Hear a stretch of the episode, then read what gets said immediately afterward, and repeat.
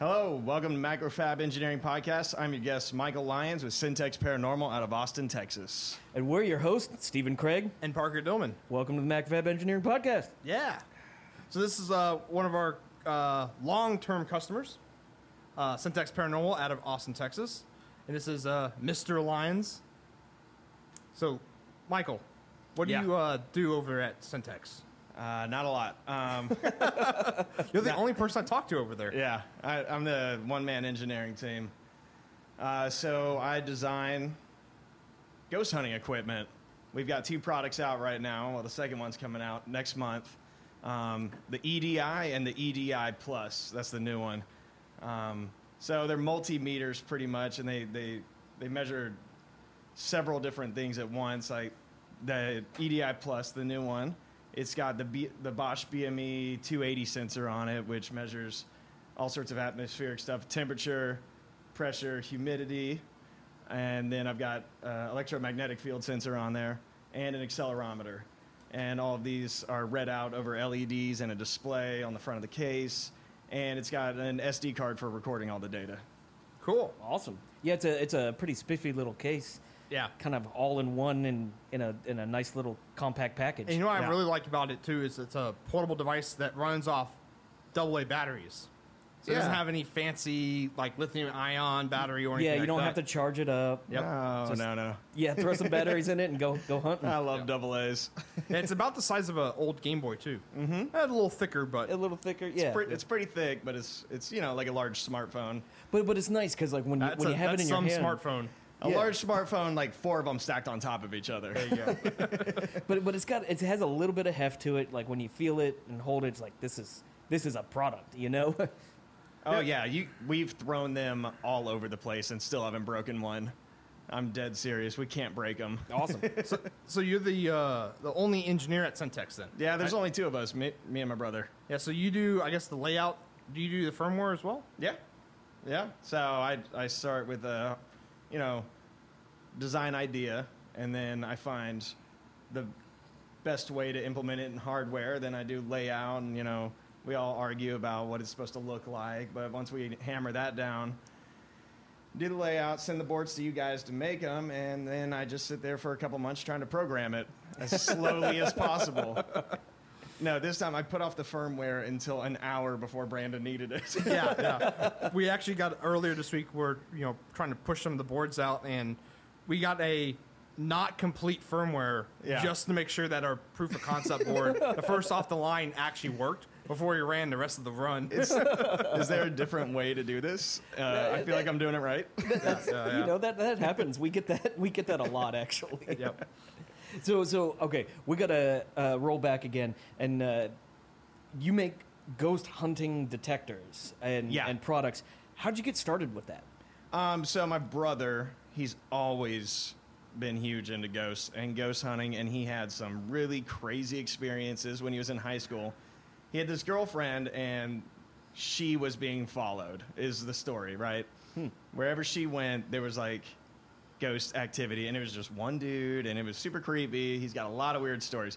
I was never really into it much, right? But in college, we were living together, and he he was like, "Man, if you can make a product for ghost hunting that does this, this, this, and this, right? We put it all together, make it cheaper than anybody else's. We can sell them." And so I was So like, you so you were actually in electronics before this then? "Yeah, I, yeah, I Okay. got a double E degree. Okay, okay. I know it seems like I'm winging it, but I did get some training." I think it's like every electrical engineer that builds a small product like this. right. Yeah. Oh, of course, yeah. I mean, why not? Um, especially with Macrofab, it's so cheap to build a prototype. So, you know, I wasn't risking a whole lot by, you know, making some crappy designs that didn't work, you know. But so I, I finally nailed down the first one. Um, that, that took about a year because I was working full time at a. I was working at Flextronics up in North Austin and Freescale down in South Austin. Also, you know all about building stuff then. Oh yeah, even in college I was working in uh, electronics manufacturing. So that's just something I've been doing for a long time. So what do you actually think about our setup?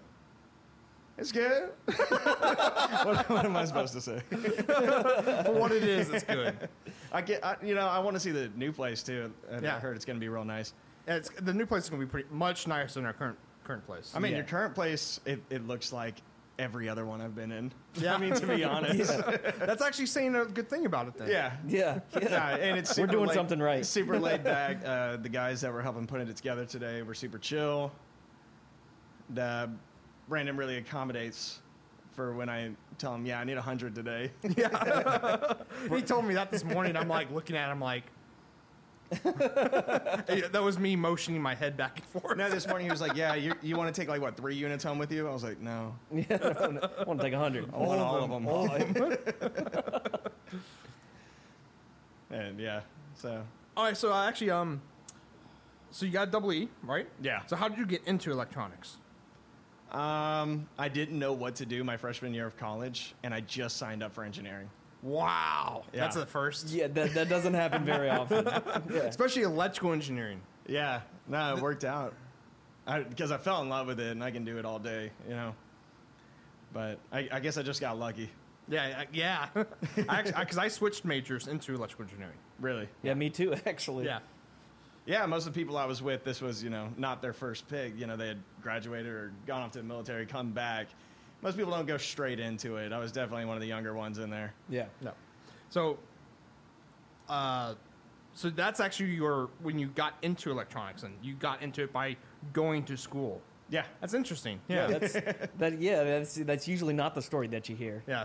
I mean, I've always been a tinkerer since I was a kid, especially with computer parts, you know, Sure. building PCs and stuff. But actually getting into the nitty gritty of laying out a, you know, A circuit board. and stuff like that. No, Uh, they don't even teach you that in college. No, No, they don't. they don't. They don't teach you that. They just teach you the Aw. theory of crap, and you just go figure it out on your own. yeah, because I got into electronics um, when I was around 15 years old, actually mo- messing with old Ataris. really? And I'm actually not that old because I'm only 28. So Ataris were really old when I was Right. messing with them.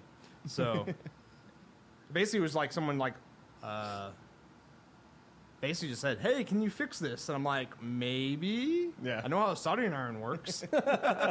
and the rest is history after that. Yeah, No, Yeah. never picked up a solder, soldering iron until college. I know. Well, at least you were actually ahead of most people in college because most people still don't pick up a soldering iron at all in So college. true. I know so many people graduated had no idea what they were doing. you Oh man, some of the gotta learn it labs on your were- own. What's really. a breadboard? There's not time for that in college. There were there were some some kids that that in lab I was just shocked at how little they knew. Like, Uh, I mean, it's like how'd you get this far? Like, what professor got you this far? I remember our first lab. It was soldering lab, and we put together a crystal radio. Yeah. and you just soldered it all by hand. Yeah, yeah. And that's how they taught us, you know, to put together crap in the lab. Wow, we did, we never had to solder at at A and M. Yeah, we didn't have to solder at all either. Hmm, That was all auxiliary learning. For And me. uh, what, what school did you go to, Michael? Texas State Bobcats. Ooh, Yeah, Yeah. they teach you soldering at Texas State. they do. They solder good. So that was the first. that was the first. So that was the first circuit you made at Crystal Radio. uh, yeah, I guess so. Yeah.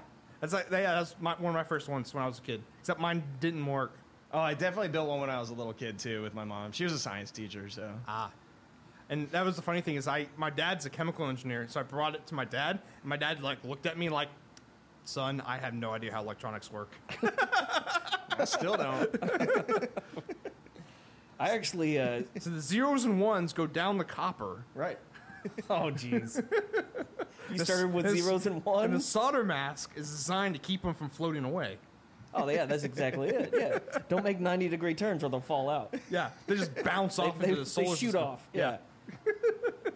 so I actually started. Um, my, my my folks told me they used to go to like flea markets and things like that throughout the year and buy Christmas presents for us. And and my mother would say things like. In March, she'd get home to the house and be like, "I got your next Christmas present." I'm like, "It's March, mom. It's Come March. on." It's not But- even Thanksgiving yet. But there was one year she actually, it was like seriously like six months ahead of Christmas, and she was like, "I got you the best Christmas present ever," uh, and I was like, "Okay, great." And I forgot about it. And then on Christmas Day, she hands me this box that uh, inside is called the E Gakken EX150, which is like, remember the old Radio Shack? Uh, like 150 in one kits where it's Yeah, just yeah, like yeah. a piece of cardboard with springs out of it and you put resistors in the springs and stuff. This was similar to that, but they were like Lego blocks. uh, and each block had like a resistor or a cap or whatever in it, and a little book that's just you plug all those little uh, pieces in. We, we need to we need to post a link to one of these things because they're going for like three hundred bucks on eBay right now. These Wow. old Gekken, they're they're Japanese. So did you like go digging through your attic once you realized how expensive they are now? You know, I, I still have it. Oh, I- there I we do go. still have it. It's it is up in my attic, which putting things in an attic in, in Houston, Texas means they, they get destroyed. They die. That's where they go to yeah, die. They go to die. so yeah, that was that was my start. I I built like little radio buzzers and things like that. Blinking E LEDs. This this was did not have any LEDs. It had incandescent bul- bulbs in these little Lego blocks. What voltage was this thing running at? It had a couple D cells in the back. So I, d- I think I think it That's ran up to six- twelve. I think it Okay. ran up to Yeah. twelve. Twelve volt incandescent Yeah. exists. Oh, cool. Um, Michael. Um, so what other like hobbies and stuff do you have? You like to do? 'Cause I think I- you have a band. Yeah, yeah, I'm a musician. Um, so I play in a band called Law by the Gun, based in Austin, Texas. We're a four piece. We do Southern rock, Americana stuff. Awesome. Um, I also do acoustic gigs with the singer. That takes up a lot of time. You know, we're out there two, three nights a week, more. Um, quit my day job a year ago so I could do this. So I, I've been like driving rideshare. I've been, you know, doing the band thing. I've been doing this, doing whatever I can do for money. Those are my hobbies right now. Is making money, doing side jobs. It's a, it's a good hobby to have. Yeah, it is. Uh, is there anything else you want to add about Syntex or? Um, it, if you want to check out the, the product, it's at syntexparanormal.com. That's C E N T E X paranormal.com. Um, we got pre orders for the EDI Plus right now um, through ghoststop.com. It's definitely worth cheching out, even if It's you're called not Ghost into Stop. ghoststop.com is our, is our retailer right now for Okay, the okay. release of it. They're like one of the biggest online retailers for ghost hunting equipment. You know, always surprises me of all these niche product markets. Oh yeah, I, I'm always surprised by the the paranormal community. It's way bigger than you th- probably think. Yep. They're full of surprises. There's people just come out. They're like, oh yeah, yeah, I do that too. It's like really, no idea. Yeah, it's like uh, before Macrofab, I worked with Church at uh, Chris Church over at uh, Dynamic Perception, and they made camera sliders for like stop motion stuff and for uh, time lapse. And like not being in that, and you find you realize like we sell like ten to fifteen of these a day. Who's buying this stuff? Yeah, it's I- I- it's probably the same thing. The world's Yeah. a lot bigger than you think.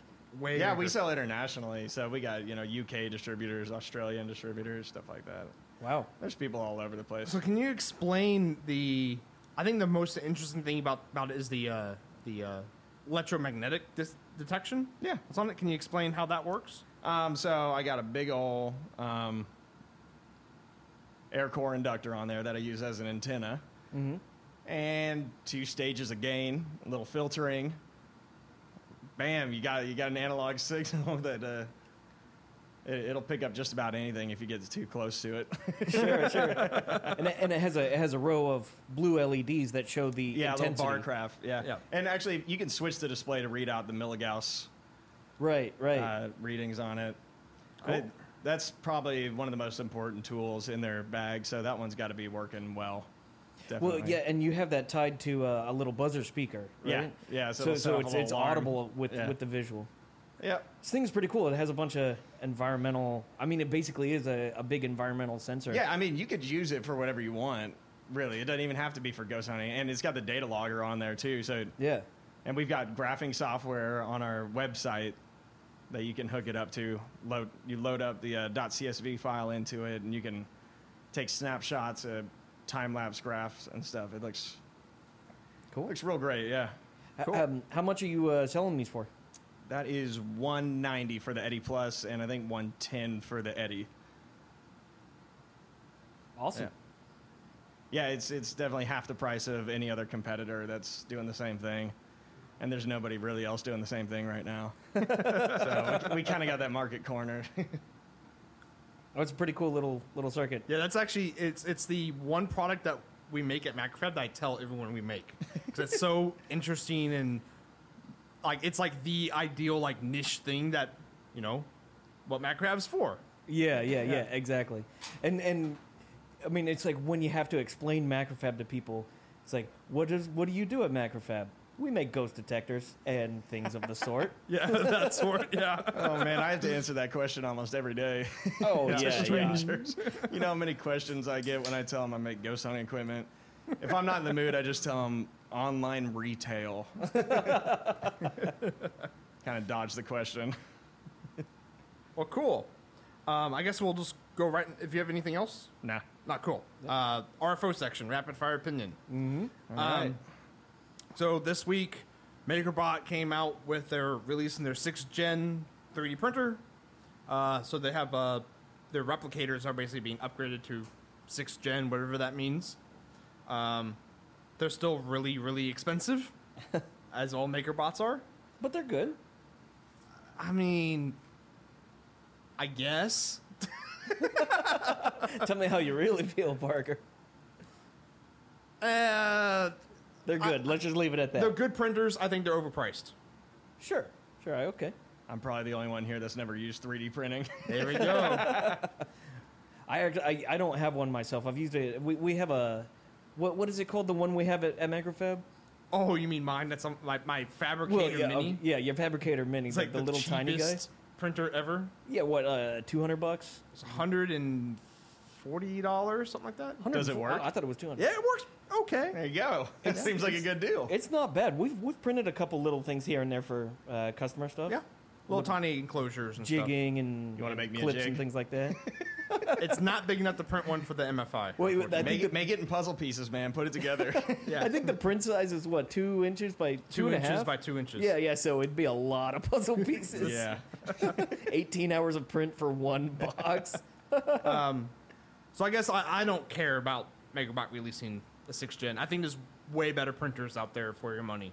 I agree. I, I like it. I say thumbs up, and the reason why I say that is because MakerBot's been around for a while. They sort of kickstarted all this stuff, uh, the the three D printing rage in terms of being like They're the only one a, I've heard a of. name. Yeah, exactly. they are like a three D printing name. People know that, and it's cool to see that they're good, getting far enough to have a sixth generation. Yeah, I guess so. Yeah. So I say thumbs up. That's cool. All right. Second on the list is um, when chip manufacturers have two markings on their on their IC packaging, but only have one of them in the data sheet. And so this is actually applicable to the EDI that we're building because it uses an STM32 chip, and they have two markings on the die in the corners.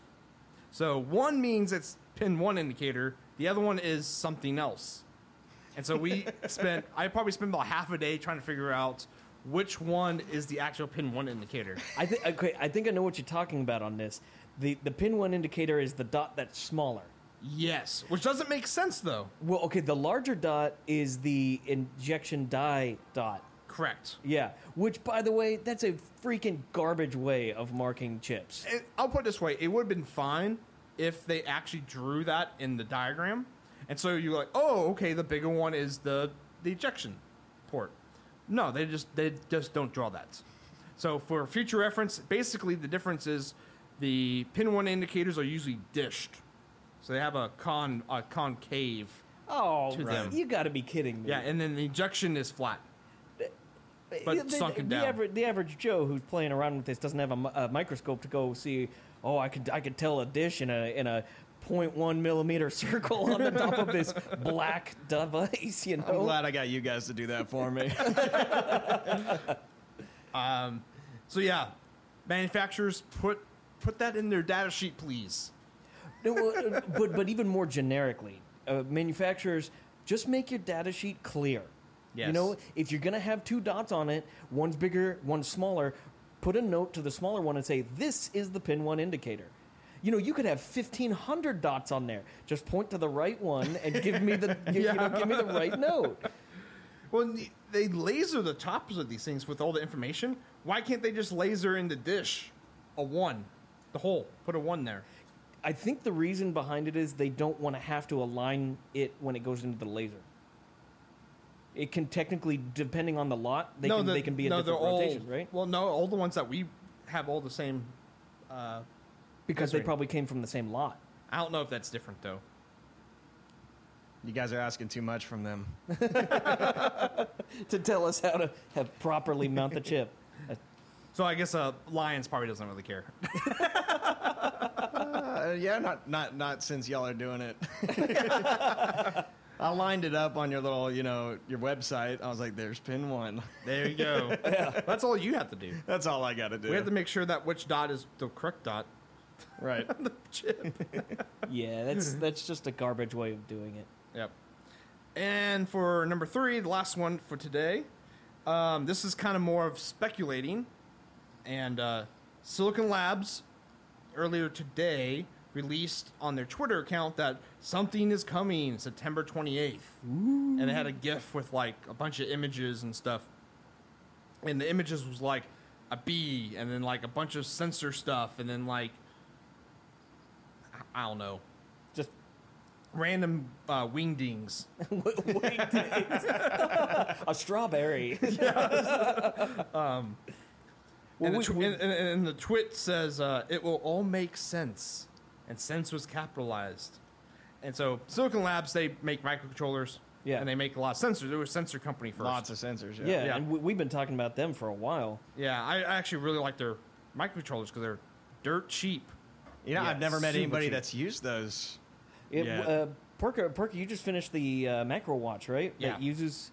So yeah, we updated the macro watch from a Yeah, I thought it was a cheapo pick. Yeah, Uh, and it was comparable in cost, right? In Uh, No, it was uh, half the price. half the price. Yeah, the pi- Oh, the, wow. the E EFM8 Sleepy Bee I was using was half the price. Yeah. it's the Pick 16 whatever, and it was Yeah. way easier to get working. It only took me three hours to get a blinky LED. It took me almost all day on the Pick to get that working. Only three hours. only, yeah, only- only three hours. Hey, you didn't see how frustrated he was with when the pick was going down. He was raging. You know, I've actually never programmed on a pick, and uh, Don't. You know, I feel like that's what everybody starts on. You know, they they teach you that and stuff in the beginning. I I never did. You know, I think that's probably changing. I because I because picks are not the easiest to learn on. No. I, from- I from the remember get-go. like when I was in university, my microprocessor class, we started on um, like a Motorola HCS 12 or whatever, you know, one of the original Motorola chips. yeah. And Oh, then, that's interesting. And then like a year or two later, they they just started with ARM. I was like, oh, I missed that. They just go right into arm. yeah. yeah, I was actually in the I was in the same area. I was, I was in a, the switchover years, and so we started off on the Freescale 9s12, which is really archaic. Yeah, that's what it was, the 9S12. Yeah, Freescale 9s12. Yeah. Mm-hmm. Yeah. and then we switched over to a uh, Cortex ARM Yeah. later, a TI ARM that was like the dev board was like eight times the cost as the old Right. Freescale one. The but Tiva? it but it connect yeah the Tiva yeah, but it connected over USB, which so you didn't have to have a. Uh, serial converter because no one had serial ports on their laptops yeah. Right. I you know I never programmed a microcontroller once in college. Uh, doing the whole analog path and everything. D- didn't even touch one. I did an FPGA twice. That's no way. interesting. yeah Yeah. Huh. And- It was a and- required class, I think, for all double E's. My, or, no, just certain double E's, I think. yeah it is certain I was definitely. surprised because A&M at the time didn't have specific classes like that. I mean, they had classes were like how to design an operating system, but not how to program a microcontroller. you know? we, we started in assembly, and it was grueling. Oh yeah, that's, assembly that's where we is started. brutal. Assembly. He wouldn't even give us a C compiler. We were just- Did, did you um, was it the uh, little computer thr sixteen or something like that? no, it was a dragonfly, is what the board was Interesting. called. Yeah, because we had our assembly was we learned on an emulator first. Mm. It was like that little computer sixteen or something or something like that. It was basically a sixteen bit uh, emulated computer that we Yeah. wrote assembly for, and that way you could see all the registers just in the emulator, so you can see what's going on. It's pretty cool stuff. No, I think honestly, bottom up. If I was going to teach somebody, that's how you'd have to do it to Yeah. understand it. Because then we did assembly on the 9S12, and then we had to actually write a robot in assembly. Yep, we, Like, we made a drive line around. follower. Yeah. in assembly. Man, that sounds cool. I wish I got to do that. Yeah, No, ours. no, it took like I- we were in there the whole freaking weekend, sitting there trying to debug assembly. It's, Yeah. Assembly's rough. It was actually really interesting is because we had to ro- uh, design a robot, and we had a physical robot. But the final for that class is they emulated all the robots in a virtual space, and they all fought each other. because there No were cer- way. there were certain there were certain registers you could hit, and it would fire a cannon. What? Yeah, and so they basically simulated what, um, like people had like really advanced like detection algorithms and stuff like to make their robot like not hit walls and so and actually like find other robots to shoot at them and stuff. And one person even went into like, like even programmed, um, like it would estimate the speed of a robot, and then try to like lead the robot to shoot it. No. Yeah. Our robot In assembly. All our all our robot did was spin around, and we came in sixth place at twenty. That reminds me so much of my all we college. did, yeah, all we did was just we fired because you had to fire the guns. we fired the gun, and just spun around, and we came in sixth place. Did you do uh, robotics competitions in college, like with IEEE? No, I, I didn't do that. No. I oh didn't. man, so I did that. I was in the robotics club, and they had to be autonomous and find their way through a course. Oh my god, was that embarrassing? They- I remember we got like 12th out of 12th once because we just like kept running into a wall and then turning around and running back into it. Well, uh, so so at A and M, we had to do something similar to that. Uh, that was it was like a freshman electronics class where you Right. had to make a robot that went through a maze, and the final was the the maze. It had to go forward for a certain period of time, take a left, and then take a right through this maze. And people were doing all these all kinds of stuff. Some some guys had full on program microcontrollers that were sensing the walls. One guy made RC circuits that were so perfectly timed that it would make turns at the right time. and another guy yeah, way, way overkill. But one of my buddies actually, he ended up just putting a giant wheel on the outside of it, so when it hit a wall, it would just fling itself through the rest of the course, and he just brute forces his way through this maze. And and the professor was like, "I guess it's a solution." That's awesome. Because a lot of clever. prof- a lot of professors would just be like, no. Yeah, no. It, but but it, the way it was set up, if you didn't make it through the maze, you failed the class. No way. Yeah, no, it was hardcore. Yeah, that's brutal. But yeah, um, you know what? I'm, we're not going to go back to Silicon Labs. Screw them. uh, well, I guess we'll just end the podcast. I think that Cheers, was good. y'all. Cheers. Cheers. Yeah, th- thanks for having me today. I really appreciate Oh, it it. was a lot of fun. yeah. Yeah. Absolutely. yeah our doors at Macrofab are always open. I'll be back and I'll be bothering y'all. Don't worry. You can come to the new shop. Yeah, I'll Yeah. definitely go to the new shop. It's closer to me. The a air little bit. conditioning will be working. Yeah. Yeah.